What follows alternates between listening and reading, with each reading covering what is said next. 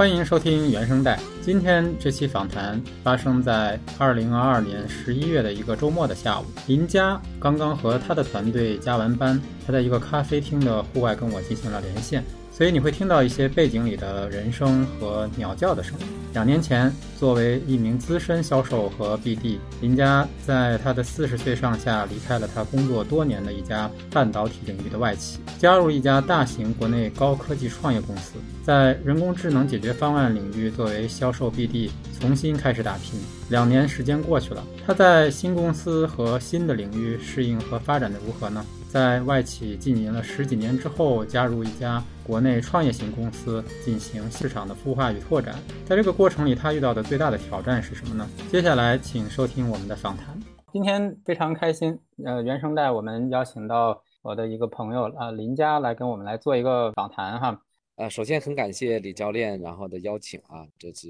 跟李李教练很有缘分，然后在这个职涯的一个关键的节点，然后和李教练相识。然后，所以借着李教练的一个引导，在职业生涯上面走出了一个新的天地。然后，关于我自己的话，我叫黄林佳，土生土长的北京人。然后目前的话，工作和生活都在北京。呃，应该讲就是在我二十四岁以前的话，从来没有离开过北京。二十四岁的时候，第一次离开，第一次离开北京，然后到欧洲啊读书生活了，然后大概的三年的这样的时间。这个这三年的时间的话，算是对自我的一个突破，然后一个探索，也是一个重新的认识过程。这三年的一个留学的生活，也是开启了我人生的一个全新的篇章。三年之后毕业之后呢？然后就回到了国内，但是就没有选择自己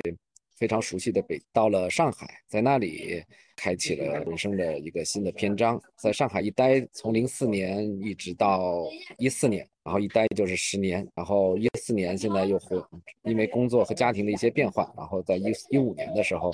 又回到了北京，然后目前都是定居在北京里。呃，从从业和爱好两个方面，从业的话，我主要是做这个半导体跟集成电路设计相关的，然后目前的话，主要是在人工智能的这种解决方案的相关领域里面，在做一些销售和这个业务拓展的工作。爱好比较多，然后各种各样，跑步啊、喝茶呀、读书啊都很，然后也是更多的是喜欢和。呃，朋友做交流，特别是跟一些陌生的朋友，然后有这种思想的碰撞，这是我最大的爱好。嗯啊，因为我跟林佳之前也做过交流哈，所以我知道林佳之前从海外回来之后，其实最开始一直是在在外企哈，但是后来呢，就是相当于加入了一个国内的，也算是一个在科技领域的创业型公司哈，或者说是在成长型的一个公司哈。呃，我想先呃聊一下，就是林佳你在上一份工作里面。你对在过去的那那段经历，在那段经历里，你最怀念以及你最骄傲的经历曾经是什么呢？从业的话，大概是从二零一四零四年入行嘛，到现在已经有接近二十年的时间了。然后在前面十几年，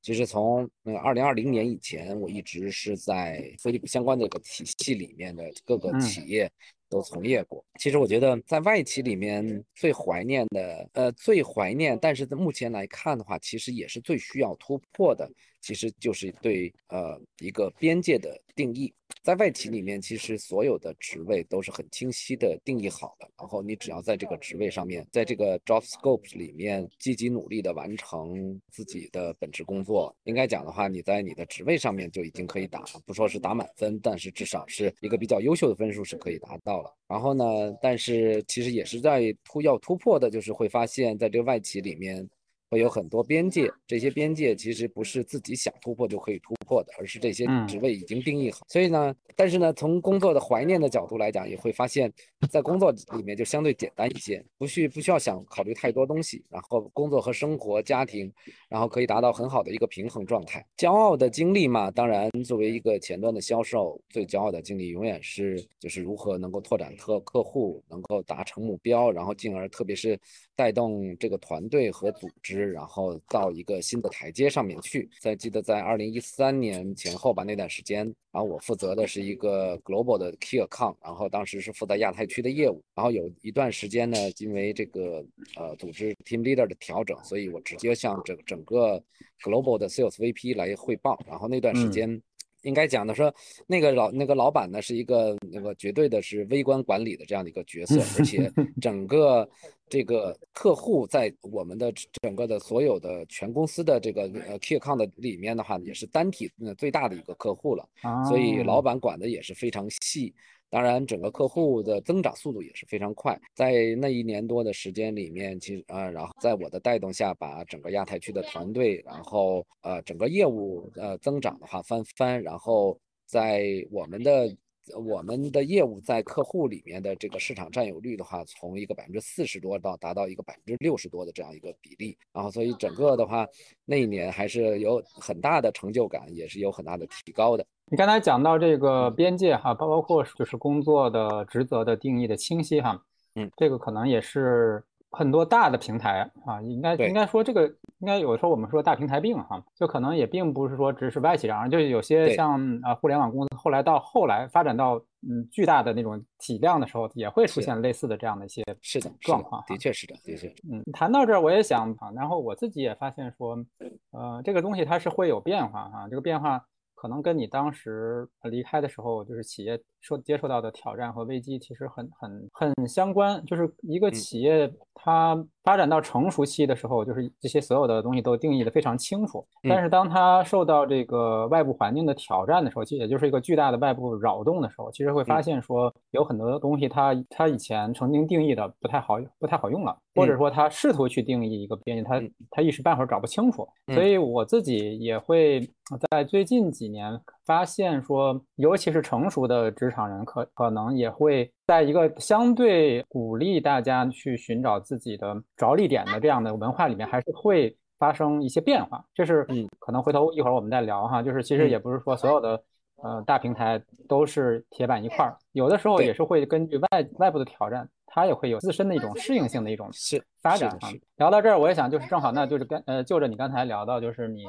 呃离开之前的这个你说的这个飞利浦，也是相当于是一个国际大平台的这样的一个经历，然后换到现在这家哈。那当时你离开的时候，那原来的平台有遇到什么挑战吗？是什么触动你想做这个转换？做这个算从外企到民营企业这个变化，嗯，是呃。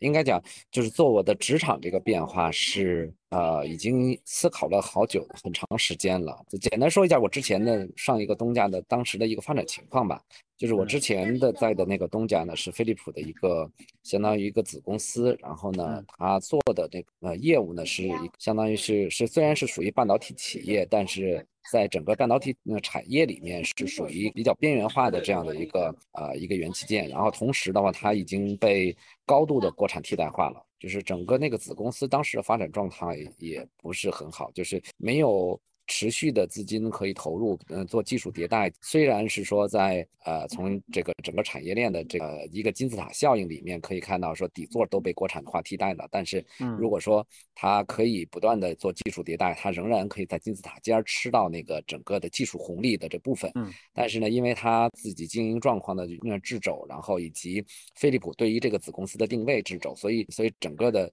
企业的状态的话，一直属于江河日下的这么一个情况。另外一个就是随着呃，特别是从一八一七一八年逐渐的这些呃这个中美贸易的摩擦呀，然后一些呃整个国际关系的一些紧张，然后整个外企呃特别是美国企业，然后在国内的发展的境况也是呃相对来讲是受到一定的限制吧。然后啊，所以基于这两个方面呢，当时我就主就在想说，呃，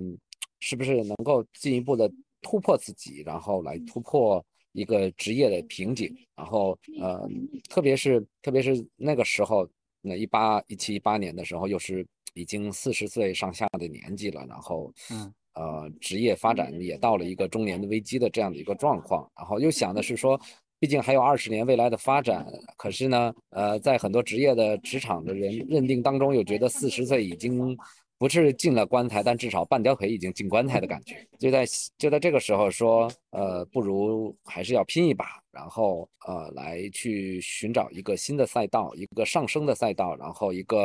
呃，为了未来的二十年能有进一步再再去拓展的这样一个呃再出发的机会吧。你当时在决定离开之前，你说你想了很久哈，就是那个时候，如果说我们就说情绪上哈，就说最困惑或者说最。呃难受的时候，大概是什么样子的？就是你想想走和不想走这中间的这个挣扎。这个，哎呀，这个挣扎啊，这个挣扎很很有趣的，就是其实，在外企十几年这么长的时间啊，相对来讲，薪水已经是，嗯，现在回头来看的话，其实薪水已经很高了，然后而且是又是一个。呃，生活工作非常平衡的这样的一个 work-life balance 的状态，然后而且对于工作内容也是驾轻就熟，所以你会觉得很舒服。你如果说去跳出来的时候，那个机会成本是相当的大。首先在外面看看，你年纪已经不占优势。然后薪水又这么高，所以说从收入来讲的话，其实没有办法达到现在本来所处的那个位置那样的一个收入水平。然后同时的，你的知识储备又是在一个要想进入新的赛道的话，其实知识储备和呃和新赛道中要求的内容是相差很远的，所以人家又会不并不把你看作一个资深人士啊，或者至少在那个赛道里资深人士。这是我最。纠结跟迷茫的，就是想跳出去，但是发现外面的世界又不像，又并不美好。然后呢，不跳出去，原来的世界温水煮青蛙，迟嗯 知道迟早有一天会被煮死。所以就在这样的一个状态中来回拉扯，然后有相当长的一段时间。那你现在出来之后，嗯，之前。那个子公司现在怎么样了呢？现在回头看，回头看的话，那家公司应该讲就是，呃，现在已经出来两年多的时间了。然后以前的老朋友、老同事都还在那里。然后，呃，每年是这样固定的以两轮裁员的这样的一个节奏。然后，呃，因每一轮裁员的话，特别是对我们这种前端的市场啊，是那销售类的人员啊，就是每年两轮，每轮一个。这样的一个节奏，然后一个一批一波一波一波往下砍，就像就是从二零一六年开始这样的一个节奏，从当时亚太区四十几个人，到现在我我离开的时候只剩下十七个人，然后再过来的话，现在已经剩下十一个人，就是这样的一个。那如果不离开的话，一定会非常非常难受的，因为你永远不知道哪天可能就轮到自己啊。对，那是一定的。大家抱的心态就是。轮到我的那一天，反正我拿个 package 走人，呃，但是如果轮不到我的一天，我是一定不会走，基本是大家是这样一种状态，心理状态。OK，好，嗯，我也想回应你刚才说的这个，因为我也的确感觉到，就是有很多呃外企现在在中国的这种分公司，是包括说制造型的工厂的，就是中年的这种人才，其实都都可能在经历或者经历过类似的这种纠结，尤其是当他自身的那个技术积累，或者说总部。对他技术不投入，当这种事情一旦你看到的时候，其实这个企业它基本上就呃失去了继续成长的可持续性的动力，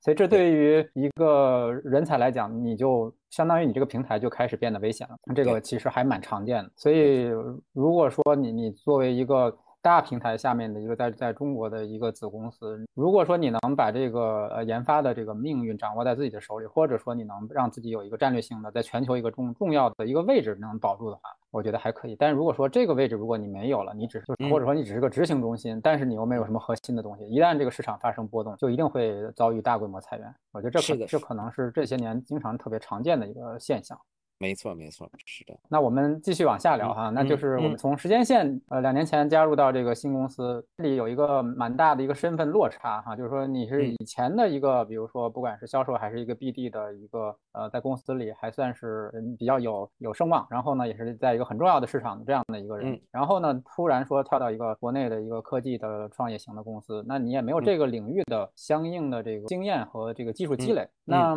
当时你是怎么能拿到这个机会的？嗯。这个拿到这个机会，其实也还是蛮机缘巧合的。就是二零二零年年底的时候，当时是在做这样的呃挣扎跟思考的时候，其实就正好是有这样的一个机会，然后呃通过猎头找到我嘛，然后可能从猎头的角度来讲，他对我的这个背景和客户的需求之间的匹配度。好像并不是特别熟悉，但是 anyway，他觉得我是一个资深的职场人士，然后应该是有这样的机会，所以就他就推荐我的简历，然后到了现东家这边。但是呢，从年龄、从呃知识体系、从过去往的经验、从客户群体，其实都不是很与这个现在现东家的要求呃相匹配。所以如果说只是纯简历的角度来讲的话，当时我的简历肯定第一轮就被刷掉了。但是还是很幸运的是，就这个列。猎头跟这个用人单位的关系还是不错的，所以呃就是很极力的推荐我去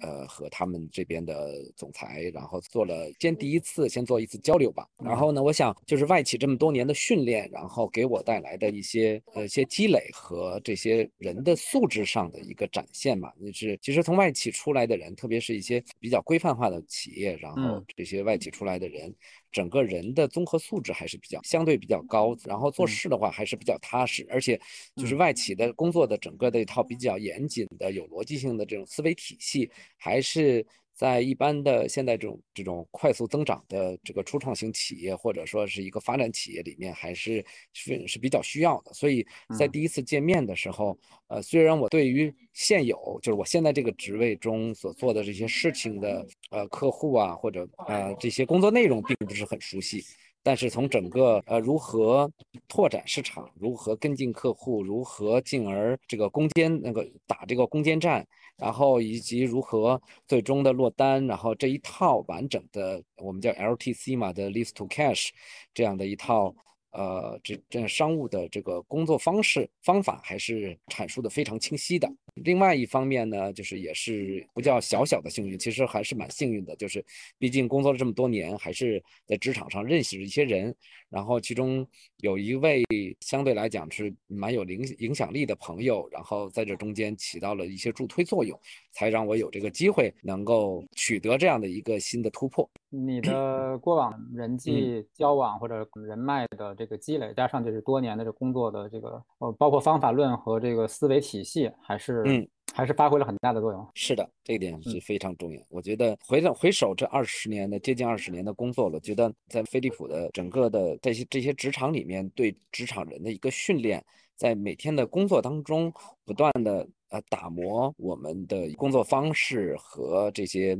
其实是从微小的写周报也好，然后做一些业务复盘也好，这个每个微小的动作都是。对我们能力的一个积累，然后也是因着这些常年那个长年累月的这些积累，才达到说，当我们有这个机会能够突破的时候，不是打一个无准备的仗，而是真的是有实际啊，是实际的内容可以展现出来。嗯。那我可以猜想哈，就是因为这个机会拿来其实也不容易哈，然后也经过了这么多的努力和展现，所以我相信你一开始在刚去现在这个东家的时候，肯定也是想尽快的能够展现自己的实力，证明自己还是可以打可以拼的哈。是的，那你去了这个东家之后的头几个月里面，你你那个时候最开始的感觉，或者说最最开始，呃。如果我们叫 culture shock 的话，或者就是说这种不同的文化中的冲击的话，您感受最深的是什么？有差别一点的话，就是一种无差别格斗，就是外企里面或者是在一个比较平台化的企业里面，呃，做每件事情是有自己的边界的，做呃每个职责是有自己的边界的，然后做某一个事情是有相对应的流程化和体系化的。嗯嗯，这这是也是我。过去这么多年，然后已经习惯成自然融入在血液中当中的了。但是到了这家企业以后，会发现，哎，很多事情是没有边界的。就是比如说，我们做一个项目，这个项目并不是固定的要某个团队来支撑。比如说，作为我作为前端的人，经常是需要各去各个职能部门去抓人，然后来组成一个新的团队来支撑我所看到的。这样的一个商务机会，嗯，然后执行的过程当中的话，即使是有一些，比如说从产品或者服务来说的话，有是有有一些是呃和不同的 BU 是有相似性的，但其实我们做的这些项目。更多的嗯，去每一个项目多多少少都会牵扯到其他 BU 或者是不同职能部门的一些资源，所以在执行的过程中当中也是要不断的去寻找新的资源来支持，这是一方面。然后另外一方面呢，就是同一件事情并不代表的是只有一个 BU 或者一个职能部能可部门可以干，可能。啊，同一件事情，不同的职能、职能部门都可以干，然后有的时候就变成我也不知道应该去找谁，这是这是一个。我觉得另外一方面是我最大的学习，也是最大的得着，从一个商机到最终的落单。然后你所需要的资源，所需要的支持，然后如何体系化的组织这些资源和支持，如何有条理、有步骤的去跟进，整个是这样的一个呃资源的协同组织安排的部署，这个是这是我觉得在这个职位当中，呃最大的学习和收获。通过这个这样的一个锻炼的话，也是使得自己只是之前一个螺丝钉的角色，变成一个前后串联，然后左右拉通的这样的一个那个组合者。那我有一个点有点好奇哈，就是既然说大家。怎么说呢？就是比如说你你要看见一个商机，你要去找资源哈，那你你大概知道说可能在哪个部门有，但你也不太确定，反正你去找了，然后找到了。那我也反过来想，就是那你找到的这个资源，假设不管是技术人员还是支持人员哈，那他也存在一个就是边界不清的问题，就是说那那我支持你支持多久，以及说哎那我我支持你我投入多少精力，那这个东西怎么来把控呢？就是你如何能确定说哎我今天找到他，明年明天他还接着给我干呢？其实是有一个口碑，这个呢，就是 这种民营企业里面，就是有一个口碑跟你的信任度的问题。就是如果说，呃，这个相当于是一个正反馈或那个。或者是负反馈的差异，就如果说今天找到某一个人，他的资源那支撑，因为毕竟他也要完成他的业绩，或者是跟他这个相关的这个工作内容的。然后如果说通过你带的这个商机达成了他的这个呃相对应的目标，再去找他的时候，他也愿意进一步的再去支持。但是就是像我们这样的一个类项目制的这样的一个组织形式的话，就的确会出现这种资那个资源会被抽掉。会被拆散的这个情况，这个是我们在项目当中经常会遇到的。所以，我们现在目前来讲的话，会有一个叫 core team 核心团队的这样的一个角色，就是针对某一个服务，或者是某一个产品，或者是某一类的这样的项目，我们特别是在今年，然后我们制定出来这样一个叫核心团队，然后这个核心团队它就固定下来，就做这件事情。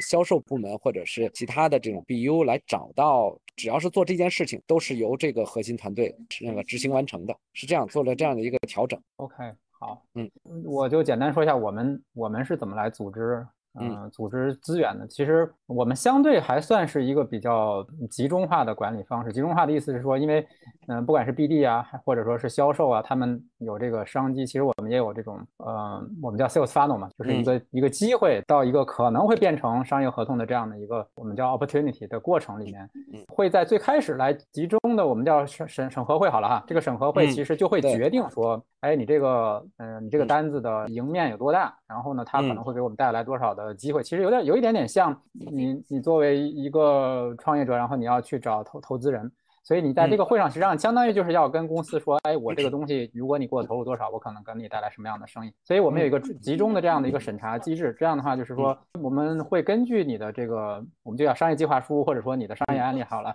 来决定说要不要给你配人。但是呢，基本上就是假设我给你配了人啊，你的人就就算是有保障了，你就会可以把这个单子就往下走哈。当然我们会嗯到 review，如果说你我们还有一个指标，就是你从这个拿到人员开始，你这个机会已经跟了多久了啊？那系统里会显示，假如说你已经跟了两百天了，还没有变成单子，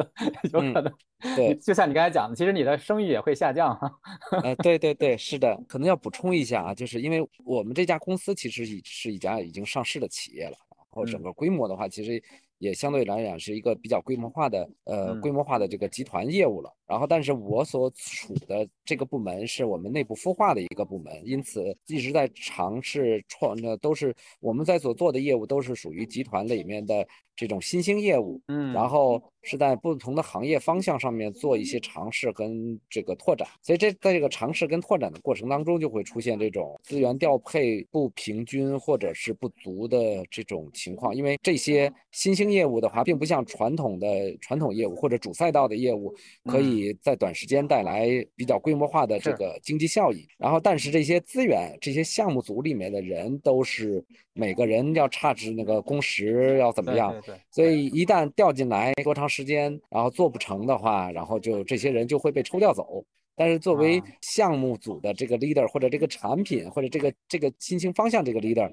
他就会非常的受打击，因为。他想做的事情必须要有人来干，然后但是如果只干了六个月或几个月就把人调走了，他其实他的事他的事情做了一半儿，然后还没完成，就没有资源可以支持他再把这件事情做完。这个是我们现在在做新兴业务的时候会会遇到的这样的一个问题，所以大家也在检讨这个过程的。嗯，我特特别认同哈，就新兴业务它有一个从理念到概念到产品，然后再到市场的过程，因为它的市场还可能有的有的新兴业务的市场都不成，所以你的孵化过程有可能会很长，所以这对。于其实对任何公司都是一个考验，就是新兴业务怎么来孵化，就是你因为你这在对于新兴业务和对你的主主赛道的业务，其实你的你要拥有的耐心是不一样的哈，就是如果说你希望你的呃新兴业务跟主赛道业务一样，比如说六个月就能拿单子。可能是一个非常不现实的期待哈。嗯，对，嗯，那我懂。是啊，对，嗯，本身新兴业务就不好做哈，然后它的那个回报周期又可能会很长。那你又加入这样的一个呃部门，那你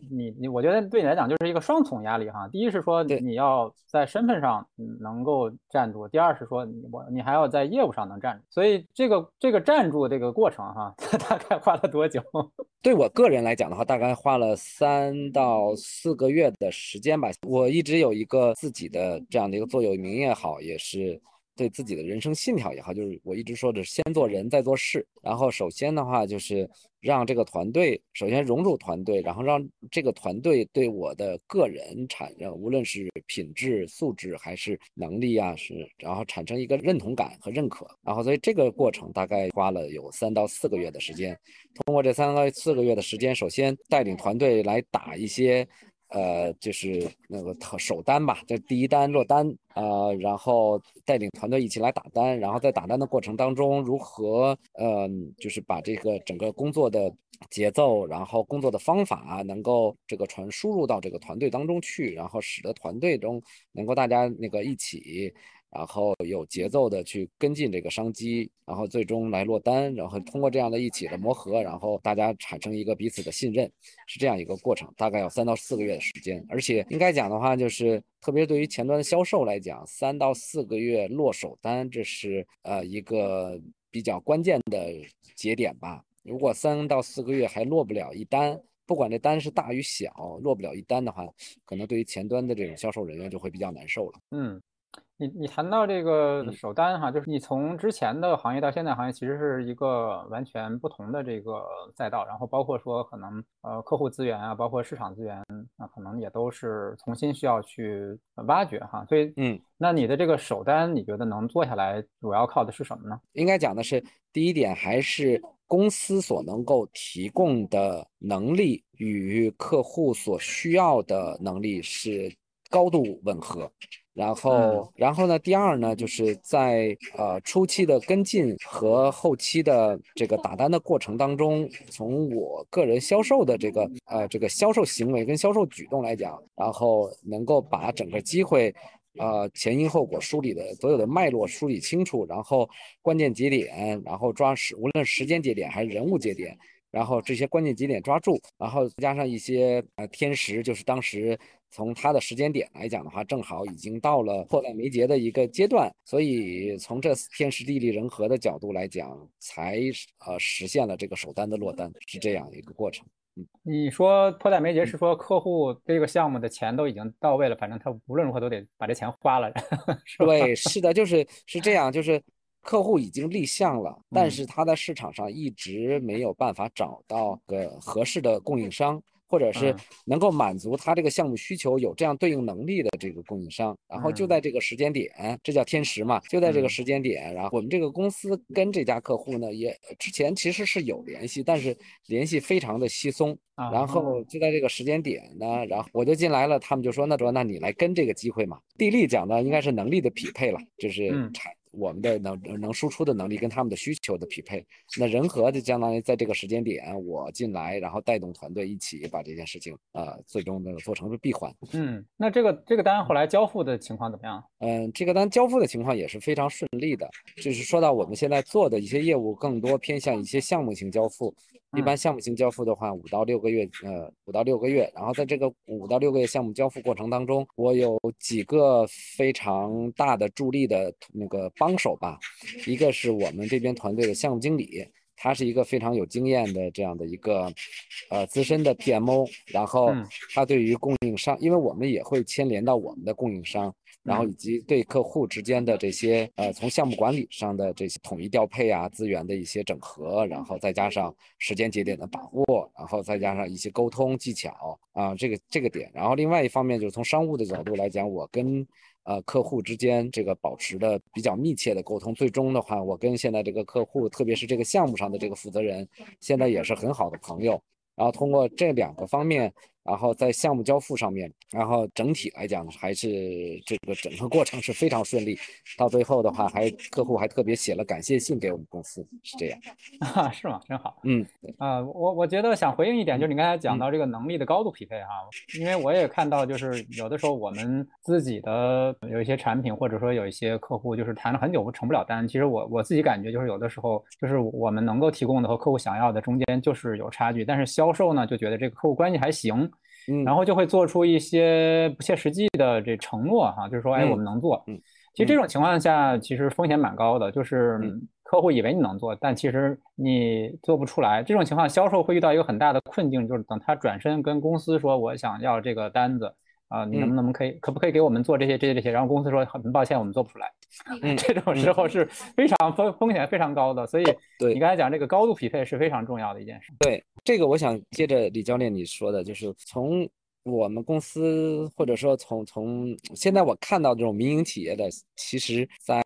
呃，特别是我们主要是从事这个智能化、智能化、数字化的一个转型或者是一个开发的这样一个，其实很难有一家公司。呃，可以给客户提供百分之百匹配的这个产品或者服务或者能力。然后另外一方面的话，就在这个转型的过程当中，很多客户其实他对自己的需求，呃，也不是。那么的清晰，很多。时候他定义出了一个框架，他希望的是供应商或者像我们这种解决方案的提供者，能够给他在他的框架下面来提供相对应的解决方案，填充不单单是那个实实现业务逻辑的这些功能模块或者组件，甚至是要帮他把业务模式和商务模式都要编辑，都要要都都要这想好了，然后喂给他以后，然后他来直接拍个板啊什么。其实现在，所以对于我。们前端销售，特别是对于解决方案型的销售来讲的话，就如何把这个一方面去理解、呃把握客户的需求，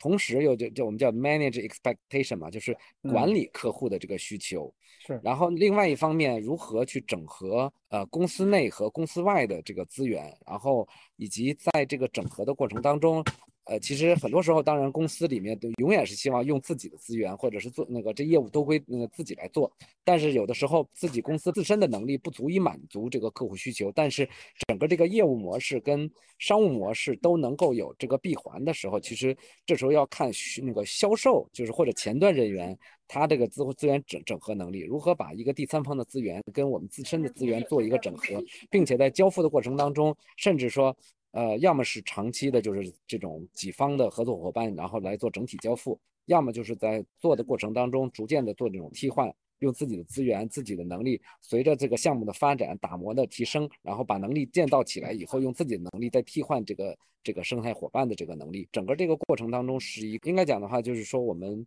是对前端的销售是有一个比较高的要求的。嗯，我我特别认同，就是这个这点对呃对于销售来讲是一个很重要的一个素质。这个素质其实在某种程度上，我认为就是把不可能变成可能。对对对，没错，真真的是这样。在，尤其是在，我觉得可能对于像这种创业型公司啊，或者是对于这个民营企业来讲，我觉得会好一点，就是大家还是心态比较活哈。对，那我会看到像像我们在这种比较严谨的大平台上要做这种事情，其实首先难度很高，因为有很多内部的流程。对，但是我仍然会看到不同的销售，它会呈现出不同的这种呃韧性，或者说，对我们就叫韧性好了，就是当他看到这个机会，他会去想想办法去。迂回，或者说去呃，既满足公司的这种业务流程的这种要求，但是又同时能够达到它的这种呃销售的目标，而甚至有的时候可能会能需要做很多内部的说服工作，就是让这个流程为为这种业务做一些调整。所以这个对对销售来讲是一个非常难能可贵的一个素质。如果说销售只只做现成的东西，其实其实会有很多东西做不了。简单来说，没错。呃，刚才你谈到团队哈，所以我也想问一下，就是你刚才有讲到说去拿资源，所以那里有一个虚拟团队的概念。那你自己现在有自己的呃真实的呃带的团队吗？呃，对，现在也是对这个这个平台上的话，也是对我一个另外一个提升吧。就是之前的话，一直是作为一个这个呃独立的什么 individual contributor 这样的一个角色，到了这样的一个民营企业以后。其实呃，随着你的工作的深入，然后能力的提升，然后再加上整个这个平台的逐渐的业务的发展的话，其实。就是要去建立自己的团队，然后所以目前来讲的话，从我入职入职的时候是一个人，然后到现在已经开始有十几个人的一个销售团队是在我这边，而且目前来讲的话，就是从入职的时候只是在一个业务方向上，在那个负责相关的业务，现在已经是在三条业务线上都是在我的团队里面做这个相对应的支持工作。是这样，那发展的很快啊。那你因为你你刚才有讲说你们是在做这种内部的这种创新型的业务，那你说的这个三条线，三条都是创新型的吗？还是说已经有比较成熟的了？呃，是这样，就是我们公司呢一直是以做项目制交交付的做这种解决方案交付为呃为主的主营业务的。然后我进来的其实呃把我招进来的，首先就是希望做这种智能行业的一些行业性的拓展和直接面对终端客户。做产品性的交付的这样的一个角色，所以啊，然后这三条业务线其实都是在这样的一个思维、那个逻辑和那个策略下面，然后来开拓出来的。所以呃，这三条线都是类创新型吧，在对我们来讲 都是类创新型的业务。嗯。啊，我我还想一个问题哈，就是现在这家企业，呃，你看到的，比如说，呃，公司做决策啊，包括跟销售或者是承担相关的这种商务决策啊，包括说内部可能会有产品决策，或者会有还有战略决策，就是做决策的方式和以前你在外企的时候看到的大家做决策的方式有什么不同吗？是这样，现在这家企业目前正在努力的尝试来导入华为的这套 IPD 的流程，然后 IPD 的流程其实是一条一个嗯系统化有节奏。然后有有逻辑的，然后呢，整个这样的一套一个链条上面的来决策做做这种决策，然后流程化的这样的一个决策，然后然后我们也在业务上面尽量导入同样的这样的一个工作方式，但是实际的过程工作过程中，我们可以看到还是相对来讲个人主义色彩比较浓厚 啊，然后在有些节点上面还是基本上是那几几个关键人物，最终他们拍板儿才能做得了，他们。不拍板儿也做不下去，嗯，是这样。那你作为这个前端销售和市场拓展，就是比如说你你在呃想承担的时候，或者说你想拿单的时候，你你有多大的自主权啊？就这个单子我用什么样的方式去拿，或者说我以什么样的价钱去拿？呃，我们对销售的价格自主权要蛮高的。特应该讲的是，对于我们创新型的这个业务的给销售的价格自主权还是蛮高的。就是只要我们认为这个是有这个必要的，然后无论什么价格，我们都可以去杀。这一点是，但是呢，就是从销售角度来讲的话，我也不能说我为了拿单子就是这个就是什么都是拼低价，因为是这样，我们现在做这种行业那个现在做的这种行业类的客户呢，基本都是走这种招标制的。嗯，然后目前为了防止这种恶意的低价竞争，其实基本我们的客户这边在招标过程当中都是采用这种这个呃这个这个中位数法，然后做特别是价格上面做中位数法，然后所以必须要在技术上面有足够的差异化，然后同时呃价格的话又不能过高也不能过低，才能保证我能够从在招标中招标的过程当中能够脱颖而出。嗯，OK，嗯，好，还还有一个问题我想聊一下，就是你从你自己的观察哈，就是。嗯，你加入公司两年，你觉得从整个公你对公司的感觉来说，公司在这两年里又发生了哪些变化呢？哦，这个公司其实还是之前我们主要是做呃为 to C 类的产品做智能硬件的一些解决方案，我们并不做产品交付，但是我们会给 ODM 厂啊，或者是特别是 ODM 厂来做这种这个解决软件的解决方案加这个硬件的设计，但最终产品我并不是我们做交。交付，然后我们的客户典型的客户也是 to B to C，就是我们虽然不直接 to C，但是我们做出来产品，我们的客户做出来产品是 to C 的。但是呢，呃，这两年我们看到了，就是随着我们这种 IDH 这种做解决方案交付的模式，这个赛道逐渐饱和之后，我们是在向 to B to B 和 to B to G。然后做非常那个非常非常努力的这样的切换，所以我现在负责的也都是在负责 to B to B 和而且不是 to 小 B 了，主要是 to 大 B 和 to G 这样的角色这样的工作。所以对对于你们呃支持的终端的这个客户，实际上群体在发生迁移哈，就是从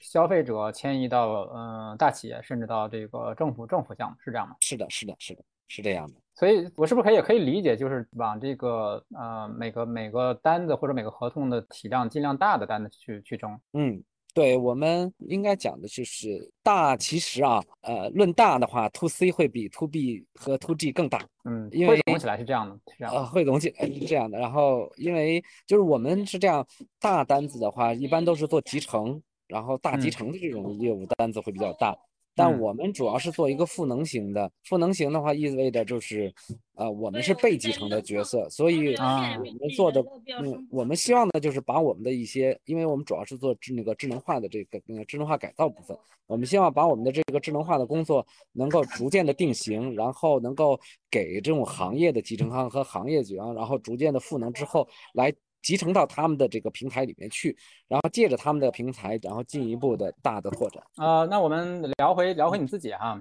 嗯，所以从这个一开始的忐忑，然后到这个三个月拿单，然后到现在有三条这叫产品线吧。如果我们来回顾一下，把它总结成几个阶段的话，你会来怎么来归纳总结呢？我在这个公司里这两年的时间的话，大概经历了，应该讲经历了四个阶段，四个阶段。然后首先第一个阶段算是磨合期嘛，就是刚才我所说的，现在三到四个月，然后要这个适应这个呃企业的文化，然后在这个呃团队里面能够站。住脚跟，然后之后是一个叫积累期，就是当对这个企业比较熟悉，然后团队也那个稳定下来以后的话，逐渐清晰自己在组织里的这个位置跟角色，然后通过自己努力来这个来来来建立个人的口碑，然后嗯，同时也打磨这个团队的整个的呃配合度跟默契度。然后第三个阶段的话，应该是一个快速爬升期，然后随着整个团队磨合度呃那个。和匹配度更更高之后，呃，更快速的在市场上做拓展，然后进而达到一个这个爬升的过程。然后第四个阶段的话，其实就是反倒进入了一个相对的平台期，就是呃一个快速增长之后的话，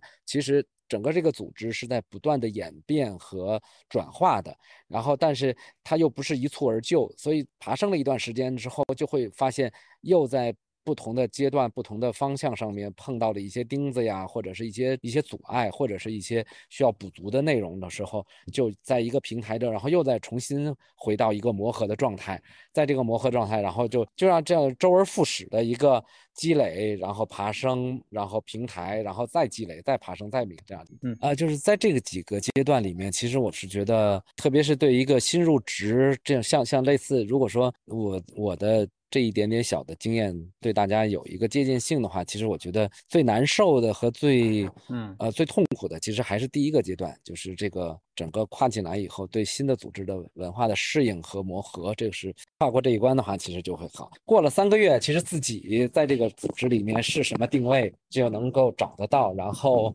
如果找不到定位的话，可能也就真的很难再找到。那你当时呃，在这个不同的阶段里面有产生过自我怀疑吗？有很多次，很多次自我怀疑，就是，而且这个自我怀疑不是说呃一次就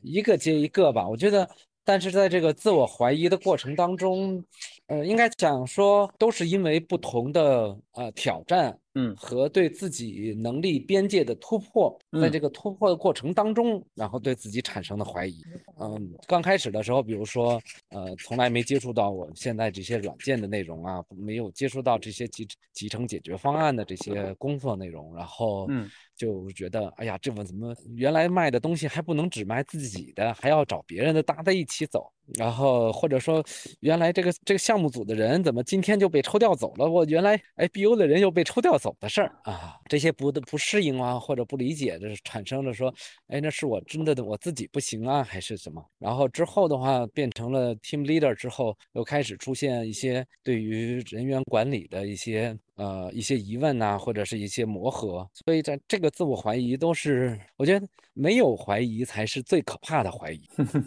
OK，那在这个在这些不断的怀疑，然后又重新嗯尝试，然后再突破，然后再到啊再到相信自己，可能这个相信自己是一个更更高层级的相信自己哈。嗯，你在这个过程中，除了你自己的坚持和信念之外，哈，还有什么东西你觉得是对你支持最大，或者是帮助最大的？不管是资源、方法，还是说什么？嗯，这个，我觉得最关键的还是要不耻下问，就是呃，在这个怀疑或者产生疑问的过程当中，必然是呃，因为触达到了经验或者是知识的一些这个盲区啊，所以才会产生这些怀疑。那无论是在这个组织，还是在呃身边的。朋友或者是其他的这些呃客户人脉资源里面，必然会有相对应的一些人可以帮到我们，所以呃遇到这些问题的时候，就不断的跟周边的朋友聊，跟领导去聊，跟。呃，这个跟那些包括像李教练你这样的人，然后不断的去聊，然后在这个聊的过程当中，呃，重新再思考这些问题，进而找到答案。我觉得这是最重要的。嗯，那你在嗯现在这个公司的管理层或者说公司的这个创创创始团队，觉得他们身上有有什么特质是你觉得非常欣赏的？在这个公司里面创始，呃，我觉得第一点是。热情就是对这个创业的热情，对这个事业的一个热情，这是最关键的。有很多我们是未知的内容，然后呃有这样的热情，不断的去探索这样未知的领域，这是从我现在这个创业团队中所。呃，看到所亲身切身感受到最大的最大的这样的一个一个亮点，然后这是第一点，然后第二点就是韧性和锲而不舍，然后嗯，这家公司也是经过了曲曲折折几波的沉浮吧，才发展到现在这个阶段，然后当然团队也经过了一些很大的变化，但是核心的团队其实从来没有放弃过，然后放没有放弃过就是当初他们创立这家公司的一个理想，所以这个锲而不舍精神也是非常。让我这个那个佩服的。然后第三点的话，其实是一个扁平化的管理跟一个开放的心态嘛。然后整个这个团队，呃，虽然现在整个我们这个公司从集团角度来讲已经一万多人了，但是呃，从管理层来讲的话，仍然是非常扁平化。然后呃，大家这个非常公开的去讨论。我我记得印象最深的是，我到了这家公司的第二个星期，然后和我们 BG 的总裁，然后还有我直属的老板，我们在这个做了。一次商务那个项目的讨论，当时讨论讨论的时候，这两个人就吵起来了，而且吵的 这个特别凶，这个脸红脖子粗，然后这样吵，当时我有点看傻了。等他们俩吵了半个小时，然后转过头来说：“哎，林佳，你别怕啊，我们经常就是这样。”然后后来之后就会发现，哦，这个真的是很常见的一件事情。然后在我们这个公司里面，这种吵架不吵的话是不行，说明这个问题没有挖出来，必须要吵出来才能把这个问。题挖深挖透，嗯，是这样。这我觉得这三点是，呃，让我觉得这个对和这个公司值得非常值得学习。嗯，那我就有点好奇哈，就是。嗯，因为吵嘛，就是一种冲突的表现哈，不管是意识层面的还是什么，就是什么东西能够让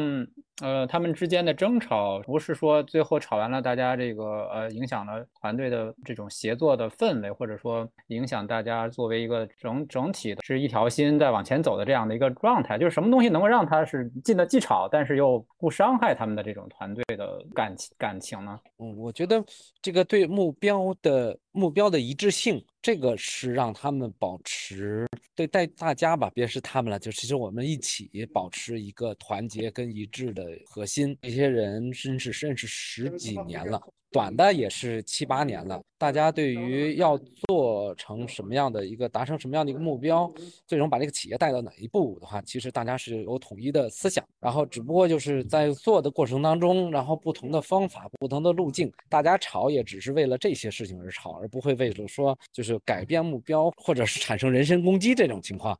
然后做这种争吵，这个是大家我觉得是一个闹而不不散这样的一个一个核心点吧，嗯。那通常这种争吵或者说我们争论，最后会是以什么样的一种方式来结尾呢？一般来讲的话，还是会有第三个或者是其他的人出来来做一个这个协调，或者是做一个总结陈述的这样的一个工作吧。吵的过程当中的话，其实我们会发现很多时候大家的观点会是有相似性或一致性的。只不过是表达的方式有差异，所以需要一个第三者然后目前来讲，很多时候我发现我是在这中间，然后做这个第三者的角色，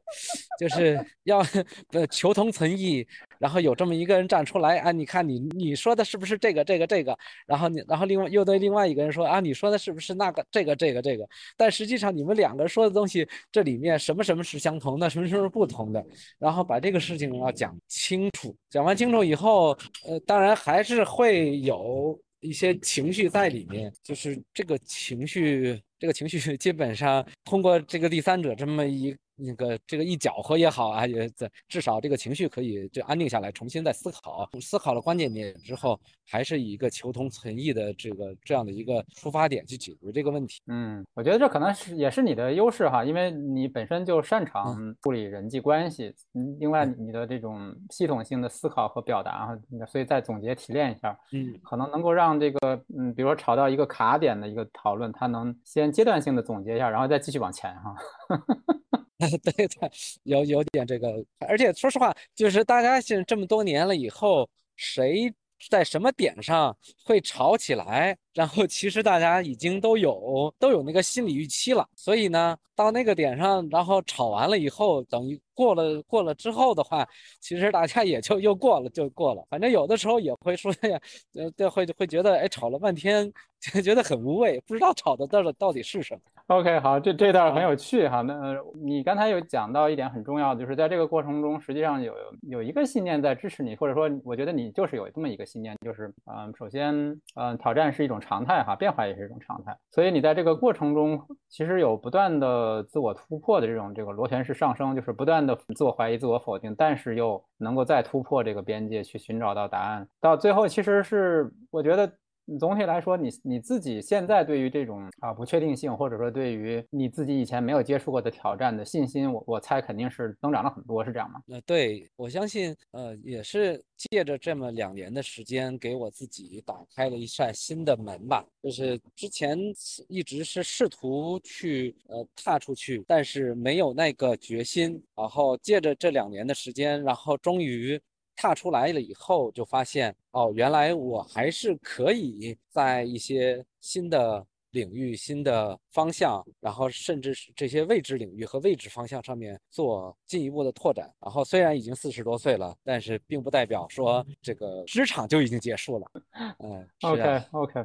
啊，那我想起还有一个问题，我想一开始就问忘了问了哈，我就是，呃，就是疫情对你的工作的状态有什么样的影响呢？哦，疫情对我们的这个工作影响，这首先对业务来讲的话，影响是巨大的。呃，我们主要是做 to B、to B、to B、to G 啊这样的这样的那个业务嘛，那。嗯，说实话，这个疫情对于企业不能，现在我的大量的企业都是停工停产，或者是居家办公，然后对，然后不能出差，这个应该讲说业务落单的难度就变得很大。然后这是第一，第二的话，其实像我这种做业务销售来讲的话，呃，不能出差，然后有的时候你像十月份。我就就是在外面，在整个在外面待了一个月，就是因为弹窗又回不来，嗯，所以这个疫情对我们的影响还是应该讲的话，是今年来讲的话，我这个也是希望说这个否极泰来吧，然后随着后面。慢慢的，新的一些像所所谓国家的什么二十条出来以后，能够在整个疫情管控上有一些缓解，然后也希望整个这市场能够慢慢那个恢复起来。好的，明白。最后有一个问题哈，就是因为你要面对这么多的挑战，甚至说是有这么多的嗯未知，而且你要管团队啊，然后还有很多内部的这种关系、客户的关系要处理。嗯，你最最开始你也介绍的说你有很很多的业余的爱好哈，包括呃，那我想问一下，那你如何能够保证说你自己能抽出时间来做你喜欢做的工作以外的事情，包包括照顾自己的精力和身体呢？哎呀，这李教练，你真的是问到一个最让我痛心的问题了啊！这个坦白讲啊，就是在之前，然后我们说九九六是常态，然后就非常不能理解。然后，但是到了我现在到了今天，我现在的工作状态实际上就是九九六。然后，包括跟今天打电话之前，我还在跟同事这边核对下周要投标的一些内容，然后也在开继续开会。然后另外的话就是之前所说的那些爱好嘛，什么喝茶呀、跑步，包括现在运动也运动的变少了。这一点其实是我觉得就是有得必有失吧。这个两年的过程当中得到的是呃职场上的一些突破，然后对对个人来讲的话是一些职业上的一些呃突破跟成就感。但是其实在这个过程当中也是对。家庭家庭生活其实现在真的很少能够呃晚上晚早晨每天都是八点差不多八点左右就出门了，然后晚上都要到十一般来讲的话都是十点才回家，然后周一到周六都是这样的一个节奏，所以对家庭也是去那个亏欠了很多，所以。有得必有失的角度来看，也的确，呃，在生活和工作的平衡上面，现在处在一个极不平衡的状态啊。但是这种不平衡的状态，我应该讲说，嗯，这个状态目前来讲的话，还是在这个过程当中的确体会到了成长，所以，嗯，应该讲还是还还是很欣喜，或者是很很还是能够 enjoy 这样的一个状目前的状态。但是的确也是说，这个状态并不是一个可持续的状态，所以。在一定的阶段的话，也是还是要做继续做调整。嗯，好，我觉得这个也跟你现在所处的阶段仍然有关系啊，因为其实两年时间，呃，说说长，嗯，也不长，应该说其实还挺短的，对吧？对于假设说你是一个职场新人，两年你能积累出啥来呢？所以，对，其实这个从阶段上来讲，的确是也是一个需要打拼的一个一个阶段哈。所以我也特别希望就是能能够进入到。一个呃业务成长不需要你花费这么多精力的相对稳定的一个阶段，能够重新把那些爱好 捡起来。对对对，是的，是的。那我我想今天我们就聊到这儿，特别感谢你的分享。啊，谢谢谢谢李教练，我们是从去年两年了，两年的。两年的这个带领跟指导，还有这陪伴吧，然后也也也帮着我度过了职场上面比较呃幽暗跟呃苦涩的一段时间。我我希望我们回头有有个续集哈。对，是的，一定会有的啊！而且我相信这个续集是不久的将来。好，那今天就先到这儿。好，谢谢，好，谢谢李教练。好，那我们再见，拜拜，拜拜，拜拜。今天这期原声带就到这里。如果你喜欢这期节目，请分享给你的朋友。欢迎你在评论区留下你的反馈。同时，欢迎关注我的公众号“去活家”，有趣的去，生活的活，企业家的家。期待与你下次再见。